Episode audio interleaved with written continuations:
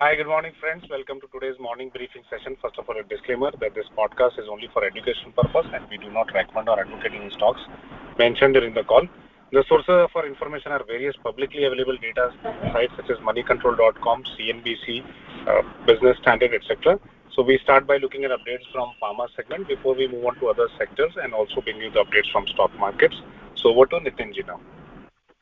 Thank you. Good morning, everyone. Uh, just a few updates on healthcare today. Bharat Biotech has received emergency usage authorization from CDSCO to launch Covaxin for children in 2 to 18 years age group. This would be one of the first approvals worldwide for COVID-19 vaccines for this age group company is awaiting further regulatory approvals from CDSCO before actually launching the vaccine in the market. It's really unfortunate that Covaxin approval by WHO is still pending after so much of time elapsed and without any strong reasons, at least in the public domain. India's cumulative COVID-19 vaccination has crossed 95 crores and country is set to cross a significant milestone of 100 crore vaccinations, a feat that entire country should be proud of. As one of the key persons in India's COVID management, Dr. Randeep Guleria, AIIMS director, was felicitated by Vice President Venkaiah Naidu ji, who presented to him Lal Bahadur Shastri National Award for Excellence. Krsnaa Diagnostics, which recently listed on stock exchanges on 16th of August, has announced half-year results as of September end 2021. Revenue from operations at 241 crores was up by 19%, while EBITDA at 74 crores was up by 76%. So good start to the season of financial results for half year with Krsnaa Diagnostics positive results. And to end the update today, Biological E has sought permission from India's drug regulator to conduct phase 3 clinical trial for its COVID-19 vaccine Corbevax as a single dose booster vaccine for those who have been fully vaccinated either with Covishield or Covaxin. This is all for the day today and we wish you a good trading day. Bye-bye. Many thanks for this update. Over to chemical agrochemical sectors. Bhansali Engineering Polymer, Polymers Limited has reported their unaudited consolidated financial result for the period ended September 30, 2021. This quarter, which uh, the company's total income was 378 crores as against 309 crores in the corresponding quarter, which is about 22.21% growth and the revenues were about 236.7 crores in previous quarter. Uh, this is on quarter-on-quarter basis. The company's net profit was about 123 odd crores as against 35.5 crores in the corresponding quarter of the previous year, which is about 248% growth. So all in all, a very good result posted by Bhansali Engineering Polymers. We will keep a watch on this. On the agrochemical side, UPL Limited which is a agrochemical manufacturer, will be asked to pay for the establishment of a forum uh, that will keep the public informed about development related to a spill of hazard, hazardous chemical in the South African city of Durban. UPL had has been accused by the department of illegally storing hazardous chemical that were released into a residential area. So UPL has been uh, UPS has been uh, illegally st uh, storing hazardous chemical that that were released uh, in the river after its warehouse in South African city of Durban was looted and set blaze in July in a spate of rioting. So the company has been in uh, the company has been investing on that and we'll keep a track of this. Moreover, on the fertilizer space, uh, Paradeep Phosphate is in process of en enhancing production capacity of its non-urea fertilizer, including diammonium phosphate, which is DAP, and nitrogen phosphorus potassium, which is NPK.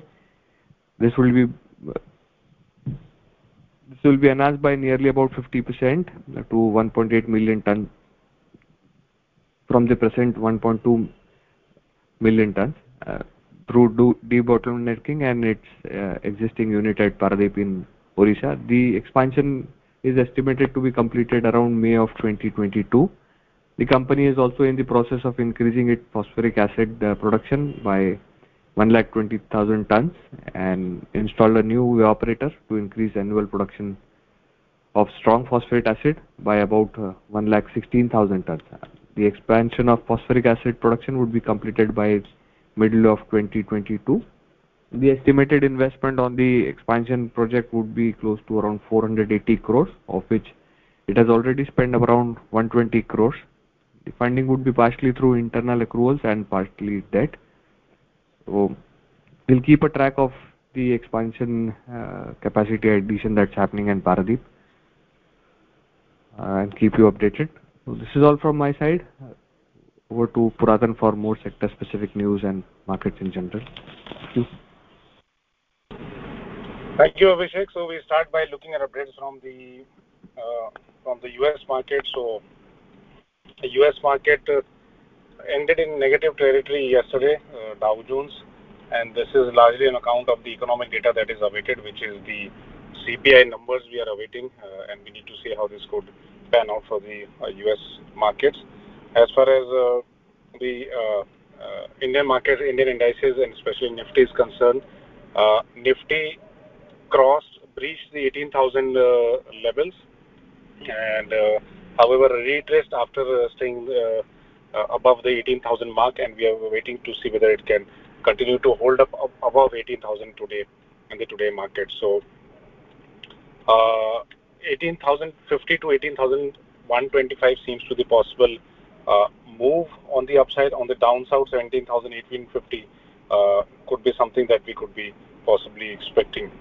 On the call option side, we are seeing uh, maximum call open interest at 18,000, followed by 18,500 levels, and call writing we are seeing at 18,100, followed by 18,000 levels. On the put option side, we are seeing writing, we are seeing maximum put open interest at 17,000 and 17,500 levels. And put writing, we are seeing at 17,400, followed by 17,200 uh, levels. Maximum pin uh, remains at uh, 17,800 levels. We are seeing high delivery percentage in the following stocks, and those are ICICI GI, Hindustan Unilever, Grasim, TCS, and City Union Bank. On the long build-up side, we are seeing some movement on Bata India, Crompton, ABFRL, IEX, and Astral. So these are some of the counters to watch out for. And on the bulk deal front, so Jain Irrigation System, uh, so employees retirement system of Texas self-managed portfolio acquired about uh, 25,57,000 uh, odd crores in Jain Irrigation System, and this seems to be an interesting news. Um, Probably first in many years that we've been waiting as we wait Jain Irrigation System's turnaround. On Orient Paper and Industries uh, side, L7 Hi-Tech has acquired about 20 lakh, 21 lakh equity shares. Uh, for today, we have results from Infosys, Wipro, Mindtree, so all the heavyweights. Apart from these, we have Advik Laboratories, Aditya Birla Money, Murarka Finance, National Standard, Perfect Octave Media, Plasti Blends India, Raghav Productivity Enhancers, ASDC, Sanat Nagar Enterprises, Strathmount Industries, and Unistar Multimedia, which will be declaring their results uh, today. And uh, so these are all on the bulk front, uh, on the bulk deal front news. On the automotive space, we have space, we have some interesting news flowing from Tata Motors, wherein they have approved incorporation of a wholly owned subsidiary, and the company will be called TML EV Company. A lot of strategic initiatives at the group level. So after separating the passenger vehicle segment from the CV uh, segment, uh, CV business segment, now they are carving out another entity which will be focusing purely on the electric vehicles. And uh, according to media reports, Tata Motors is in talks with TPG, and has also uh, this talks with TPG is for funding related talks with a valuation of about $19 billion and funding requirement of about $1 billion. TML EV Co. is also in talks of security subscription agreement with India Markets Rio Pty Ltd, which is an affiliated company of TPG Rise Climate. So TPG Rise Climate, so climate funds could possibly fund this EV initiative and uh, quite an interesting uh, move here. Tata Motors has also said, uh, as it is uh, reported in various media reports, that it will not have its own manufacturing plant, so it would uh, probably leverage its marketing angle and uh, it needs to be seen how this could possibly pan out. An EV without a proper manufacturing setup, so could this be pure outsourcing and also assembly outsourced? So we need to look at this. Choice International. So the company has acquired the mutual fund distribution business of Card Money Services, and uh, this is a step-down subsidiary of Cho uh, Choice Wealth.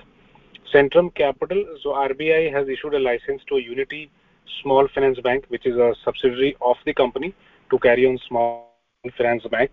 Power Finance Corporation uh, has been granted Maharatna status to uh, has been uh, granted Maharatna status to the company. Bajaj Finserv, so the trustee company under the name of Bajaj Finserv Mutual Fund Trustee Limited, has been incorporated as a wholly owned subsidiary of the company. This uh, the bank uh, bank has been authorized by RBI to collect direct and indirect taxes on behalf of CBDT and CBIC. Uh, Kotak, along with uh, IndusInd Bank, has also got the same approval. On the FI and DI front, so FIs have uh, sold shares worth 278 crores and DIs have sold shares worth 741 crores. So a sell side from both the sides. So we need to watch out how this could possibly pan out. This is all from our side, and uh, we'll see you tomorrow. Till then, take care and stay safe and trade safe. Friday is an off on account of uh, Dashara, so we will after Thursday we'll see you on Monday. Thank you. Bye bye.